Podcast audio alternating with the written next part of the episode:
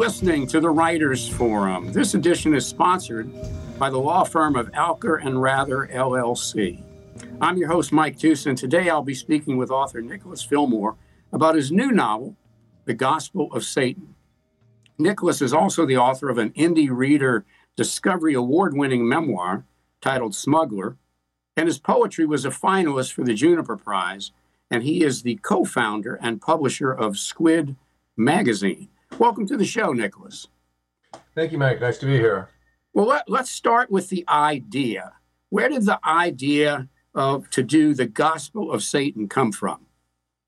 Interesting. I think that it was a long time in coming. Um, back in my days as an altar boy, when I was just a kid, wondering at the uh, you know the, the Christian mysteries, and in my CCD class, arguing with my teachers. Um, uh, later on, um, reading uh, Paradise Lost in, in college, I, I, really became interested in this question of, uh, you know, God justifying himself to man, man justifying himself to God.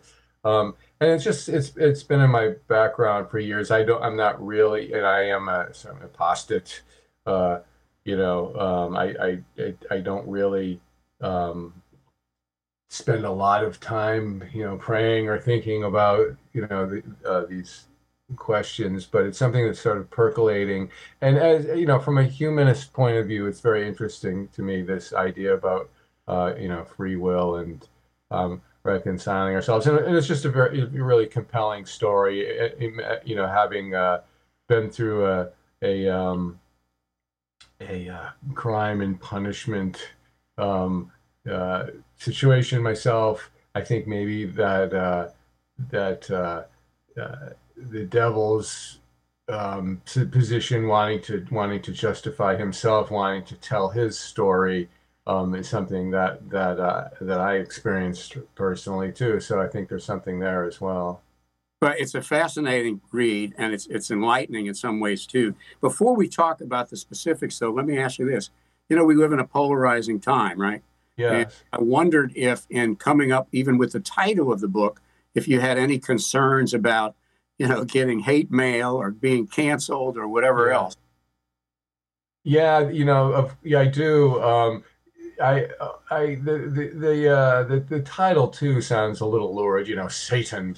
Um, you know, there's, it just, it, it has uh, all these connotations. You know, um, but, uh, and I think that there are certain people for whom the Gospels are, you know, they, there's no other way to read it than in the traditional um, you know, in the, in the traditional way. And I've I have even in my my few social media forays gotten a few little um, little you know red face uh, you know in Facebook a little sort of angry responses and and I you know I haven't I did not set out in any way to um, uh, to be um, irreverent or sacrilegious you know I am trying to you know to read this story um, but you know, and, and of course, I, you know, I, I think that all um, humor is epistemological. That there's always you're always trying to arrive at some sort of you know truth. Um, and yeah, there is that worry that you know people are going to read this, but it's not. It's then it's not written for them if you're not if you're just incapable of like right. rereading right. or questioning uh, religion. If it is you know gospel, then there's nothing to you know, for that sort of reason. Well, well, let me ask you this. So, in in reading the book, which again I really enjoyed, I had to ask, what religious or biblical research did you do in order to construct the book? Um, you know, I don't think that I, you know, I, I, I read, you know, sections of the Gospels. I didn't do like a whole, you know, sale rereading of the Bible. I think I might have reread Sermon on the Mount. Um, I think that I just these are just stories that I grew up with, and I'm you know remembering them, you know, since from that from okay. memory. Yeah. All right. Well, let me ask you this: so you may be familiar with this author, Jack Miles, has written a biography of God. He wrote a biography of Jesus, in which he relied on the Bible and commentaries and things like that in order to construct his character. I'm wondering what you relied upon uh, to construct the character of, or the personality, I guess I should say, of Satan. Hmm, interesting. Um, you know, I did I did reread a little bit of um, you know Milton, and of course his his you know Satan is very magnificent and vainglorious, and um, my own uh, I don't know how I arrived at this um, you know uh, this fellow who's more um, oh uh, you know humorous. Uh, the the uh, it was rather intuitive. You know, I thought, well, he's this sort of urbane and witty character, and not wholly unsympathetic. Um, that he's not this, you know, horrific character, and and that that voice just sort of popped into my head. I don't think that I really had a uh, um, a model for him. Okay, all right. Well, let me ask you in, in that reference. Okay, one of the things that I thought was interesting, and maybe this is how you intended it initially, is that in the book, Satan is basically the traveling companion of Jesus. Yeah. And but he speaks in the first person. Where did that idea come from? Because most of the time when we see Satan or the devil as a character somewhere, he's ref, he's referred to, but he's not he's not the principal character speaking. Yeah. Um, as I, I suppose um, you know that I that I, I think that I really before it became a retelling of the gospel, I had landed on the idea that I wanted um, Satan to be as uh, to be narrating and to be telling his story to try to be you know rehabilitating himself. That was my the initial premise, and um, right and, and early on in the story, of course, he meets a mortal um, that uh, you know bargains for his soul. Um, and as part of that bargain, as a down payment, just agrees to tell the story of, of uh, Jesus Christ, you know, retell the Gospels. And that's just the direction that the story took off in, and I followed. Um, that was, you know, a bit of the writer, um, you know, deciding what he has to say in the process of saying it. And at that point, I really knew where, where I was headed. And not, not a difficult story um, because, well, the difficulty lay in um, how to arrive at this predestined ending, um, ideally by some logic, uh, you know, some alternate logic that that you know, uh, basically Satan and Jesus Christ are both aggrieved that they um, they feel they've been deprived of free will. You know, the devil's uh, ontological dependence on God. Everything he does is it turns to God's greater glory, and and of course uh, Jesus Christ is everything is this everything he does is a miracle. It's it's kind of funny, you know. He brings some wine to a to a party, and everyone's like, "Look, Jesus turned the water into wine." He's like, "No, I just you know I just brought some wine," and um, follow this logic. You know. Well, let me ask you this. So, even though you did glance at the, the Bible or the Gospel, go back and read some, you also cover what, what I think John Prine calls the missing years of Jesus. Yeah, yeah. And I have to ask, because it was v- very well done. Are you familiar with John Prine's song, the, Jesus, the Missing Years? Oh, no, I'm not. I know Prine, but I don't know that all right. Well, you got to pull it up because okay. Yeah, yeah, yeah. I'm taking notes. your section, your section on the missing years was very entertaining and made me think uh, about that. What did you do to come up with uh, what Jesus does during the missing years? And for folks that may not be familiar, you know, Jesus in the gospel shows up at a certain age, but yeah. we don't happen to him before that. That's the huge mystery, right? We know we see him when he's 13 and then when he's 33 and what happens in the middle. And of course, there are all sorts of theories that he um, you know went to India and, and learned Buddhism right. and, and how to and how to um, meditate and so forth. And uh, I um, you know conceived of him as as uh, as as uh, initially, and there is biblical precedence for this that he's just a roughneck. You know that um, he's he's uh, he's a teenager, tip, you know, typically trying to you know break from parental authority and um, and and uh, he's a bit of a radical. You know, he's he uh, he he doesn't like um, uh, you know money and, and and labor and all the you know the, just the way the world is constructed. And uh, I followed that um, you know that uh, in that intuition. All right. Well, in this in this gospel in, in the book, I should say, you cover many of the events that Christians would be familiar with the temptations, right. the Sermon on the Mount, etc. but you have, it seemed to me, you've stripped them of any supernatural explanation. Is that how Satan sees them? Your character, Satan. Um, I I think that in this case, uh, that's how Satan sees it, but he's also reporting pretty fairly. He's not an unreliable narrator, and that was a difficulty how to like present this this um, you know classical liar as a as a reliable narrator, and and uh, that that you know Satan's reporting the truth. You know, um, there there are sort of the fact that he's speaking at all is supernatural, and there is that paradox which I just sort of let let lay there in the book. That's interesting. You know, here is the supernatural character saying, "Well, there is no, you know, supernatural, um, you know, afterlife, uh, even though he, he, he's a product of that." Um, but uh, he you know that's the way satan sees it and that's and and that's the way we're supposed to see it and we're supposed to b- believe that that you know um uh that uh um oh gosh you know that people die and they and then that's it they don't come back from the dead right. jesus doesn't r- raise them from the dead yeah well in the book um if i'm not if i'm reading it correctly god doesn't think too much excuse me jesus doesn't think too much of god you know, God's walking around saying, you know, he loves all things as himself. Seems a little bit self-centered. Yeah. Was that intentional that you gave that uh, that perspective to him? Yeah, it was um, that that line. Um, you know, I I I, I wanted uh, you know God to be self-centered. That all things, you know, that he's just this you know maniac of creation. That everything is sort of flows from his point of view. Um, but when I said that, you know, all things as himself, that line just sort of popped into my head, and um, and that sort of echoed, you know, like mm-hmm. Satan and, and, Jesus are both make make fun of God afterwards. Yes, yeah, yeah. So yeah, that worked happily. One of the things that I thought was really unique, but really worked well, was you play kind of with the space time paradigm a lot. Yeah. yeah. For example, you know, Jesus refers to Bill Gates or the yeah the devil blocks Mary Magdalene on his phone.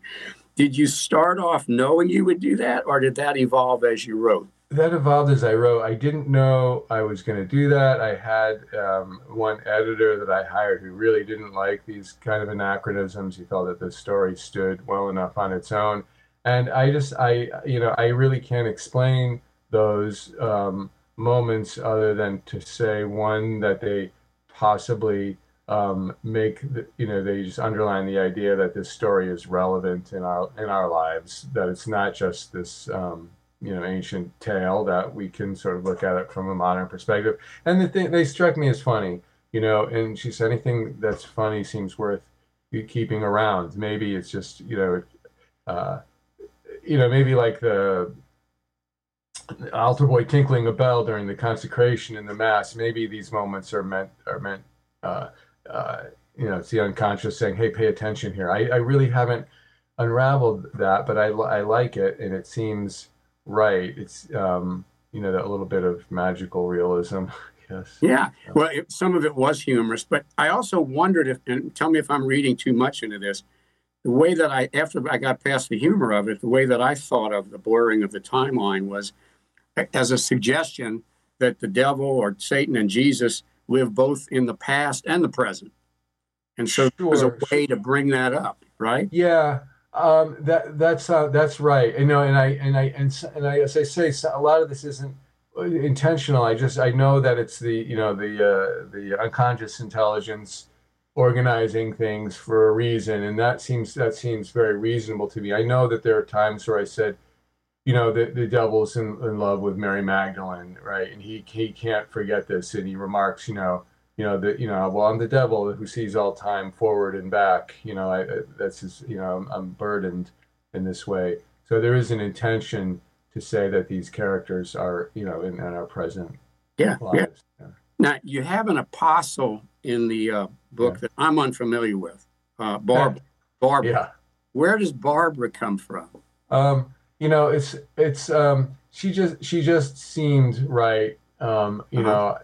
know, uh, I I try to like um, put some scenes that aren't you know tr- traditional biblical scenes and try to do some things to suggest that the um, even this, you know, this story, despite all the, you know, Pauline constructions, that, that there's basic facts that are overlooked. And here's this seemed like a convenient fact for the, you know, patriarchal writer to overlook is that there's this very important, uh, you know, female character. I didn't, I, I, I don't know if she is in some ways in Erzat's mother Mary. I her I didn't want to draw her character. It just seemed um, to do so. She, um, you know, that this is more of a Monty Python esque, you know, attempt here, and I don't, and I just didn't know how to draw her character exactly. Mary Magdalene, yes, and this character Barbara, who has her own her own gravity, but it's not the Holy Mother. Um, uh, seemed just uh, right and necessary to the story a little bit. Otherwise, it's just so much a fraternity. Yeah, it, well, it does. It does lend some balance to the to the patriarchal part of it. So, what is what is in the book? What is Satan's philosophy of man? Um, you know, well, he he he, uh, he um is not he hmm, he's not really a humanist. He doesn't really care.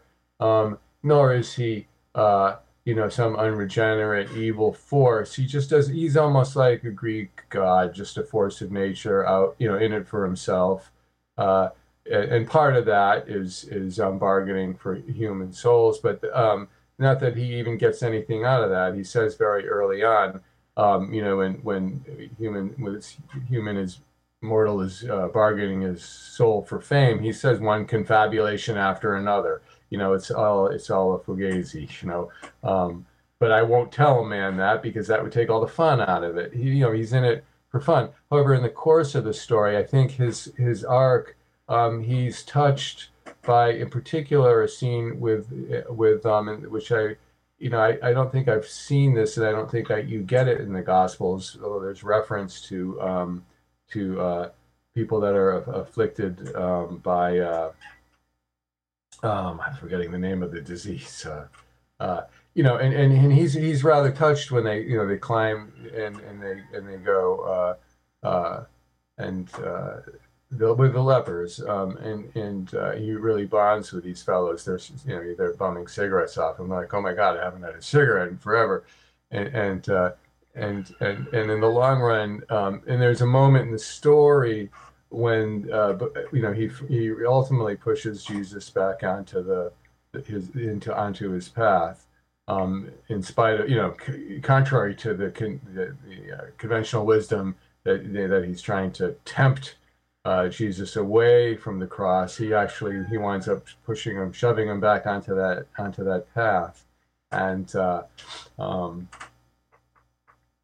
well, but you know, whatever he thinks of humans, I, I come yeah. away obviously with the impression that Satan loves Jesus, right? He loves Jesus. He does. He, he, he loves him deeply. They're yeah, they're they're best friends, uh, and and there's a profound you know platonic uh, relationship there, and it you know it, it, really hurts him badly that you know that Jesus has to like suffer this end, but that you know that's their fate, and and uh, he has to do so. There's a moment where you know, where Satan has his, his own temptation at Passover. He's like, I could just, you know, shoot Jesus now and foil God's you know master plan here all over again.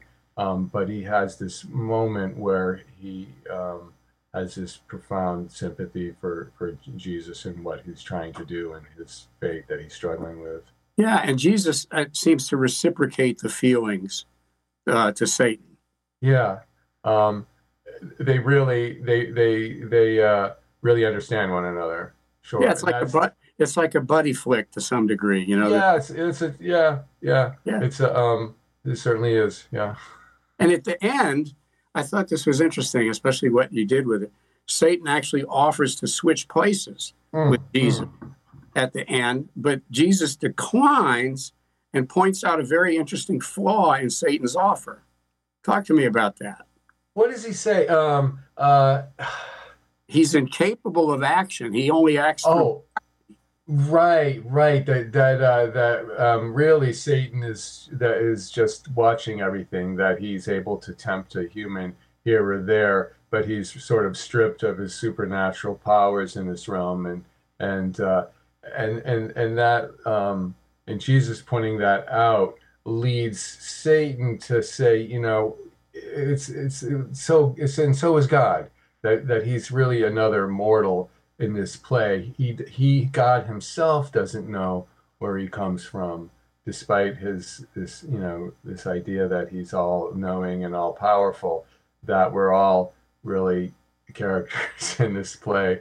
Uh, I I enjoyed I, that way. You know, that was not some theology that I that I had. It's just an idea that I arrived at in the writing. You know, it was interesting. First of all, the fact that he offers to take his place kind of solidifies the bond between them. You know, yeah, get, yeah, but then I had not thought of that angle that, you know, Jesus says, well, you, you can't, you, you're not capable of action. You have to act through somebody else. yeah. So there's the flaw in the plan. Thought that was very clever. All right, so let me ask you this from a, a larger point, uh, philosophical or theological. Um, what what theological or philosophical point are you trying to make uh, with the Gospel of Satan, or is You it know, just I- whoever reads it? Yeah, I didn't set out to make this point, but I, I believe the book makes this point that um, despite the tr- conventional, you know, Pauline wisdom, this this uh, way we're taught to read the Bible, that um, that God has sent His Son Jesus Christ to die on the cross to redeem man's sins. Really, um, what happens in the end is that um, that. Uh, in a sense, uh, Jesus uh, redeems God for man because um, Jesus is able in this story to sort of recover his own self, uh, you know, his own, um, it becomes so self-directed. Uh, He's not just a, a victim of his, a pawn of his of his fate, but he really arrives at this decision to um, allow himself to be crucified. Um, uh, to, not to redeem in, in a sense he's in this case he's not redeeming humanity he's really redeeming um, god uh, Yeah. you know um, be, because uh, it's only the only way we reconcile uh, this idea of uh, of you know human suffering is because it, you know we only understand human suffering because it comes about through our free will. Deprived of free will then really god is, is rather sadistical.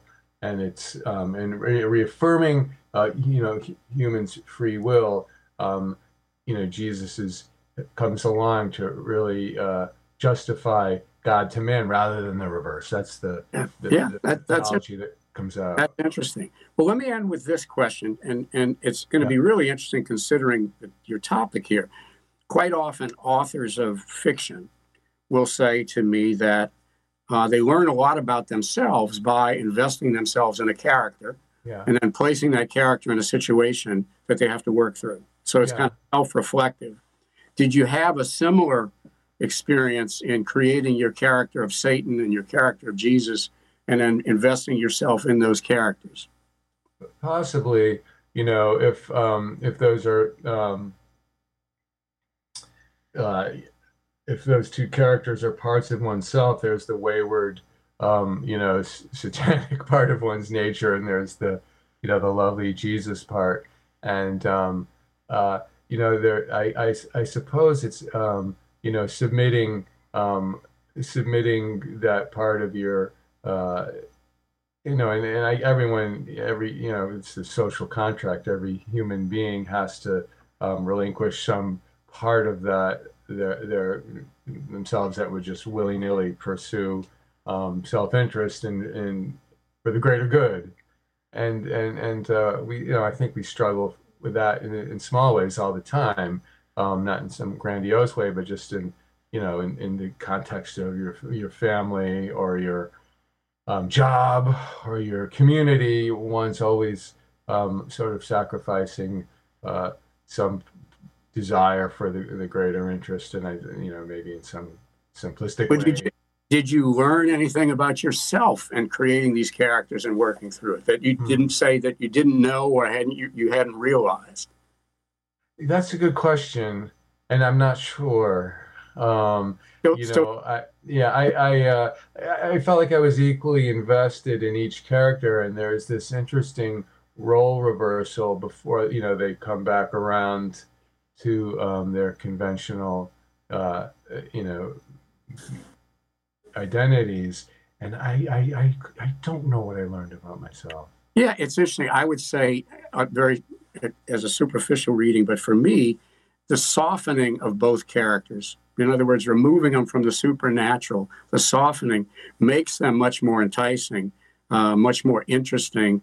And I, I'm not religious, but makes me more inclined to wonder about some of those things. So that's yeah, that's the effect it had for me. That's that's a nice that's a nice way of uh, of, of expressing that. There is a softening um, and and uh, a sort of a letting go of um, that obdurate part of yourself that identifies with some position and must have some position, and and that maybe speaks a little bit to the sort of you know you mentioned earlier the you know the the culture wars that are happening, and one doesn't have to be a culture warrior. There are moments when you, one has to step into the breach, and other moments where it's possible um, to simply be, you know, have some sympathy for your fellows and not always be on guard. yeah. Yeah. Yeah. Well, unfortunately, Nick, that's all the time we have for today. Um, you've been listening to the Writers Forum, and I've been speaking to author Nicholas Fillmore about his very interesting new book, The Gospel of Satan. Nick, is there a website or a social media spot that folks can go to in order to learn more about you or about the book?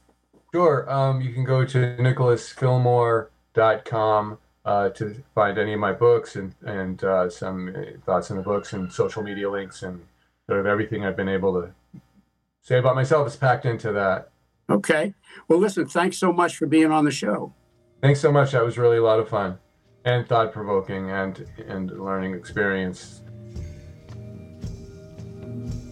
This edition of the Writers Forum has been brought to you by the law firm of Alker and Rather LLC. Tune in next week, Tuesday at 4 p.m. or Wednesday morning at 5:30 a.m. to hear the next segment of the show.